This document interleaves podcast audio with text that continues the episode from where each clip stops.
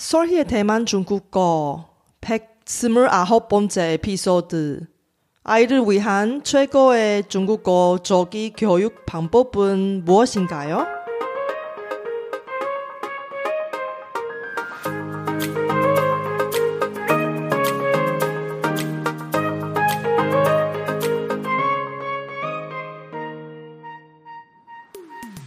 안녕하세요. 솔희 차이니스에 오신 여러분을 환영합니다. 원어민 강사 솔희와 함께 대만 중국어와 중화권 문화를 배워봅시다.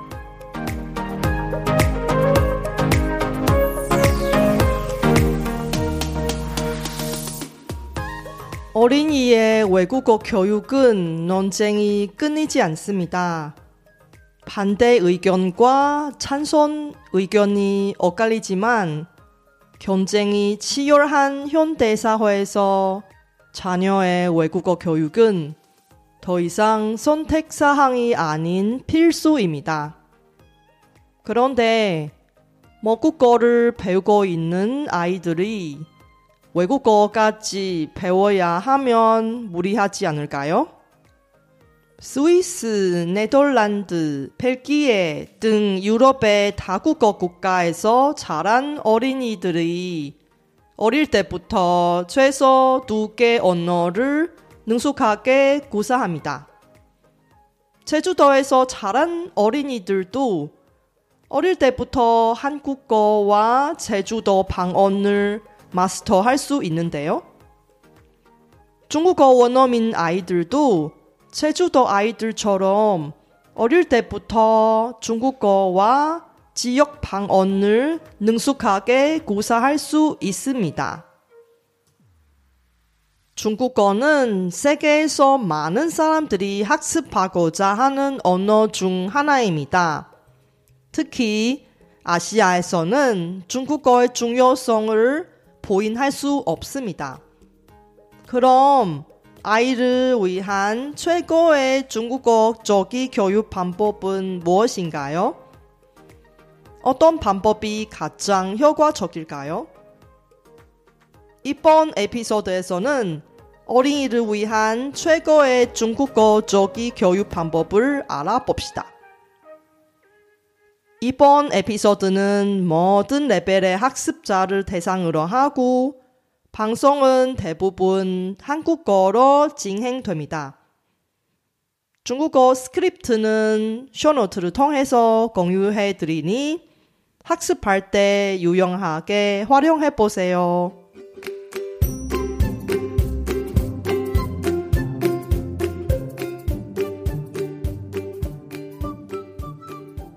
大家好，我是雪姬老师， 欢迎大家收听我的节目。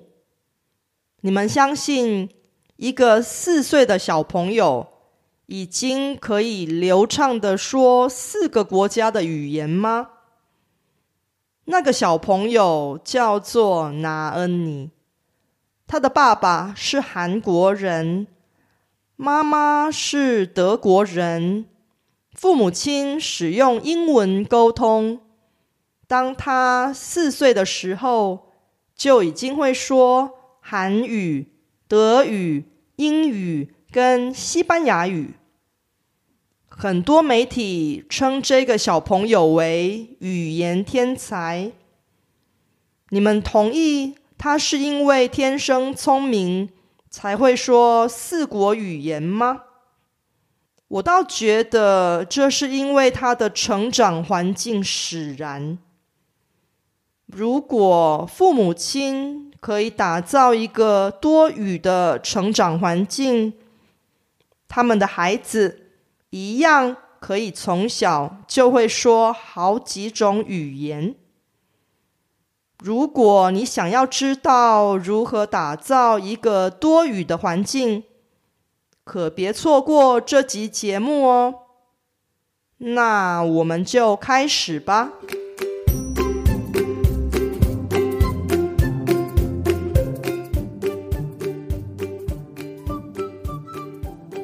이번 에피소드는 지난백스물여덟번째 에피소드에 이어서 어린이 중국어 학습법과 관련된 중국어 핵심 단어와 표현을 배우면서 효과적인 어린이 중국어 교육 방법을 알아보는 겁니다.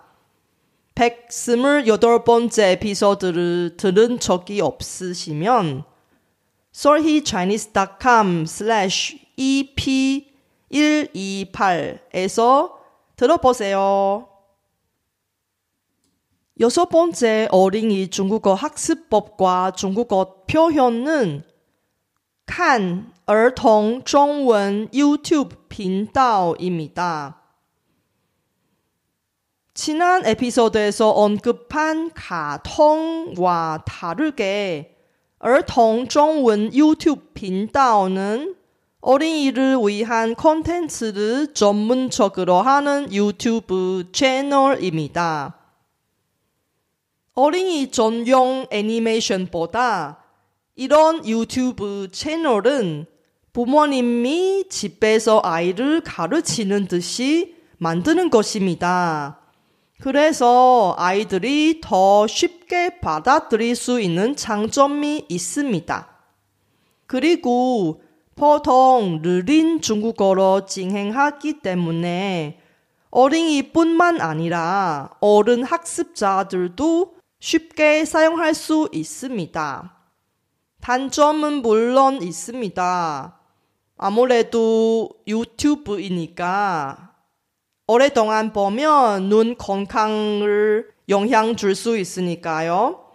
눈 건강을 위해서 30분에 한 번씩 휴식이 필요합니다. 그리고 대만 본체 중국어를 배우려면 이런 전문 채널을 찾기가 좀 힘들 수 있습니다. 왜냐하면 대만 본체 중국어 위주로 하는 어린이 전문 채널이 많지 않습니다. 두 개 채널을 추천해 드리겠습니다.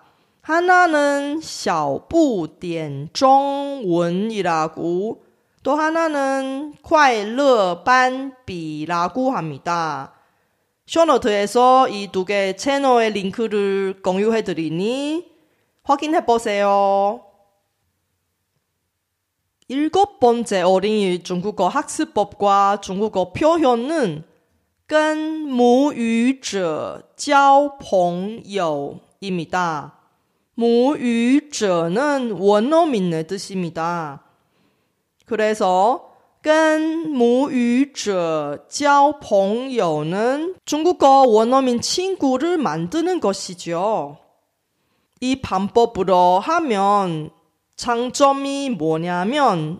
특히 나이가 비슷한 원어민 아이와 같이 놀 수 있으니까 아이가 자연스럽게 중국어 배우게 됩니다.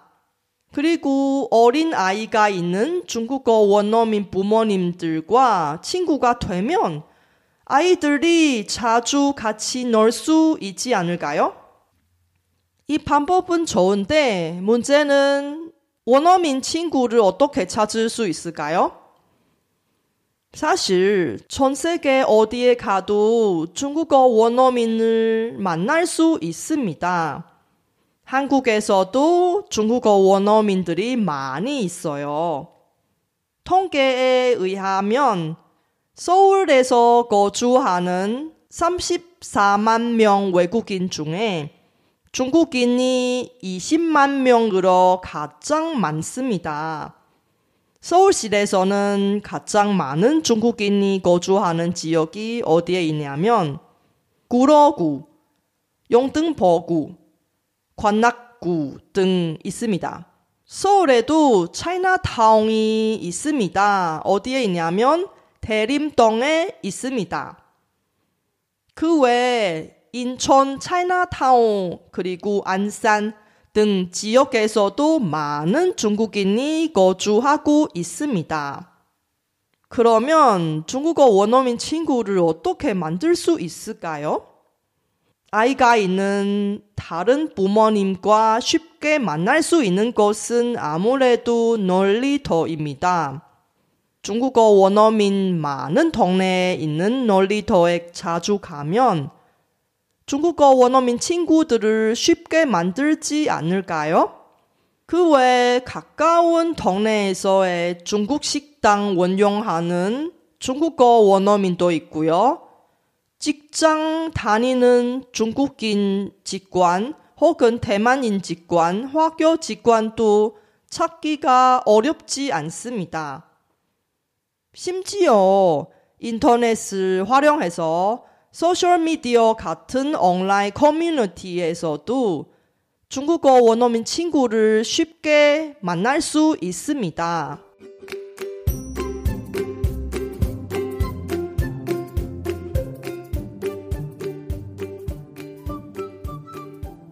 여덟 번째 어린이 중국어 학습법과 중국어 표현은 上双语幼儿园 或中文幼儿园입니다. 双语는 이중 언어의 뜻이고요.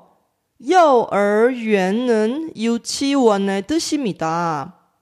그래서 上双语幼儿园或中文幼儿园의 뜻은 중국어 포함된 이중 언어 교육을 하는 유치원 혹은 중국어 위주로 하는 유치원을 다니는 것이죠. 만약에 중국어를 매우 중요하다고 생각하면 중국어 위주로 하는 유치원 가장 좋습니다. 이 방법으로 하면 장점이 뭐냐면 중국어 환경에서 자연스럽게 중국어를 배울 수 있습니다. 일주일에 한 번, 두 번씩 다니는 학관보다 효과적입니다. 단점은 물론 있습니다.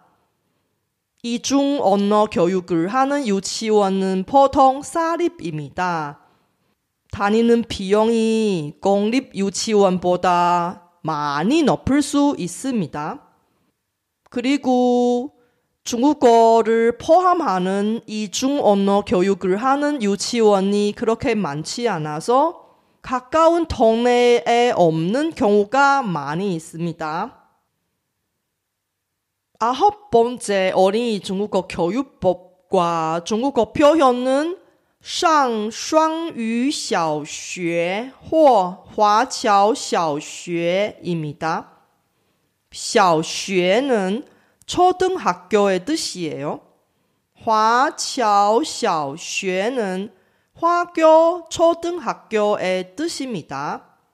그래서 上双语小学或华侨小学는 중국어를 포함하는 이중 언어 교육 초등학교를 다니거나 화교 학교를 다니는 것입니다.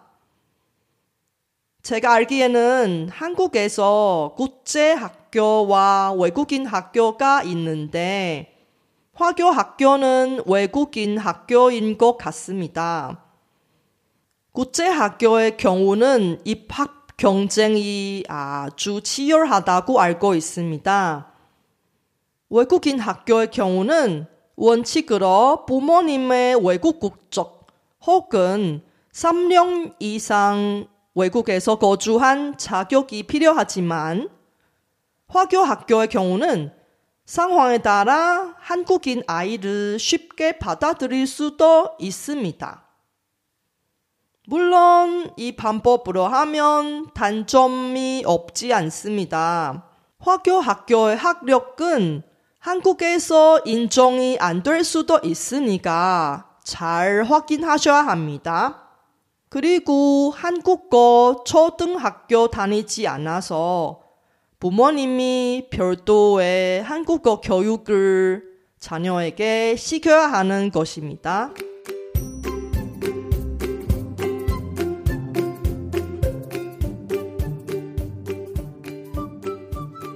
마지막 어린이 중국어 조기 교육의 방법은 外派或移民 到台湾或中国입니다.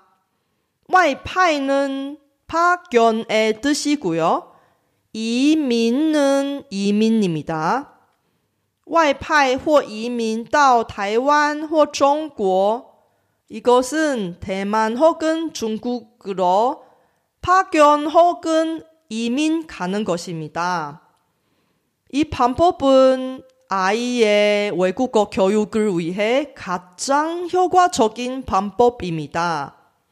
저렴한 비용으로 현지에서 학교도 다니고 중국어 환경에서 자라서 중국어와 한국어 모두 모국어로 구사할 수 있는 것이 가장 좋은 장점입니다.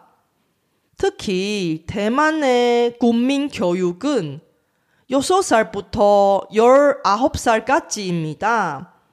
아이들이 초등학교부터 고등학교까지 거의 공짜로 최고의 중국어 교육을 받을 수 있는 뜻입니다.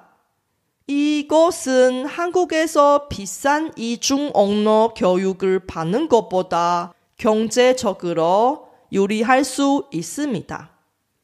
사실 제 학생 중에 해외 파견으로 아이와 대만에서 사는 학생이 몇 명 있습니다. 어린 아이들이 현지 초등학교에 다니니까 금방금방 중국어를 배우게 됩니다. 많은 사람들이 궁금한 것은 대만 이민은 어떻게 할까요? 대만 정부는 외국인에게 창업자 비자, 투자자 비자, 기술 이민, 여러 가지 이민 방법을 제공하고 있습니다. 한국과 비슷하게 대만에서 거류증을 취득한 뒤에 5년 이상 연속적으로 거주하면 영주권 또는 귀화를 신청할 수 있는 것으로 알고 있습니다. 성공적인 외국어적인 교육 덕분에 빛나는 유명인들이 많습니다. 예를 들어서 대만에서 가장 인기가 많은 유튜버 아띠는 자신의 언어 학습 채널을 통해서 대만에서 가장 유명한 인물 중 하나가 되었습니다. 아띠는 10살부터 중학교 때까지 여동생과 싱가포르에 가서 영어 교육을 받고 뛰어난 영어 실력을 키웠습니다. 물론 외국어 적이 교육을 실패하는 사례도 많이 있지만 안전지대에서 벗어나면 새로운 기회가 열릴 수도 있지 않을까요? 이번 에피소드는 어땠어요? 제가 열심히 만든 컨텐츠를 학습자 여러분께 도움이 되었으면 좋겠습니다. 제 팟캐스트가 마음에 드시면 더 많은 분이 도움을 받을 수 있게 페이스북 등 여러 분 즐겨 쓰는 SNS 채널에서 많이 공유해 주세요. 제 뉴스레터도 여러분께 도움이 될 거예요. 팟캐스트 업데이트 소식부터 대만 문화, 대만 여행, 대만 중국어 학습 정보까지 학습자에게 유용한 정보를 뉴스레터에 담았습니다. 솔희 차이니스 홈페이지에서 뉴스레터를 무료로 많이 구독해 주세요.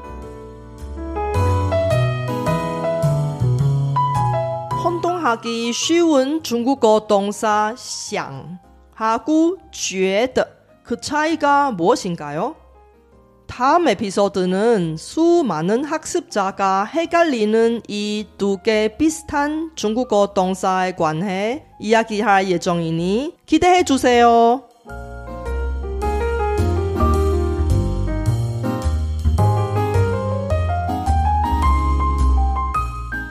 바쁘신 와중에도 불구하고 제 팟캐스트를 들어주신 여러분께 진심으로 감사합니다.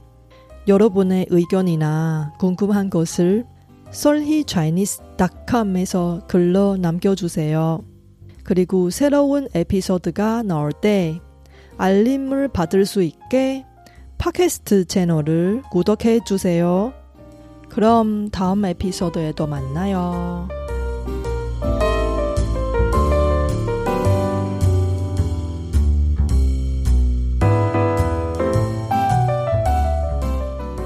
我知道大家每天都有忙不完的事，真的非常感谢大家在百忙中抽空收听我的节目。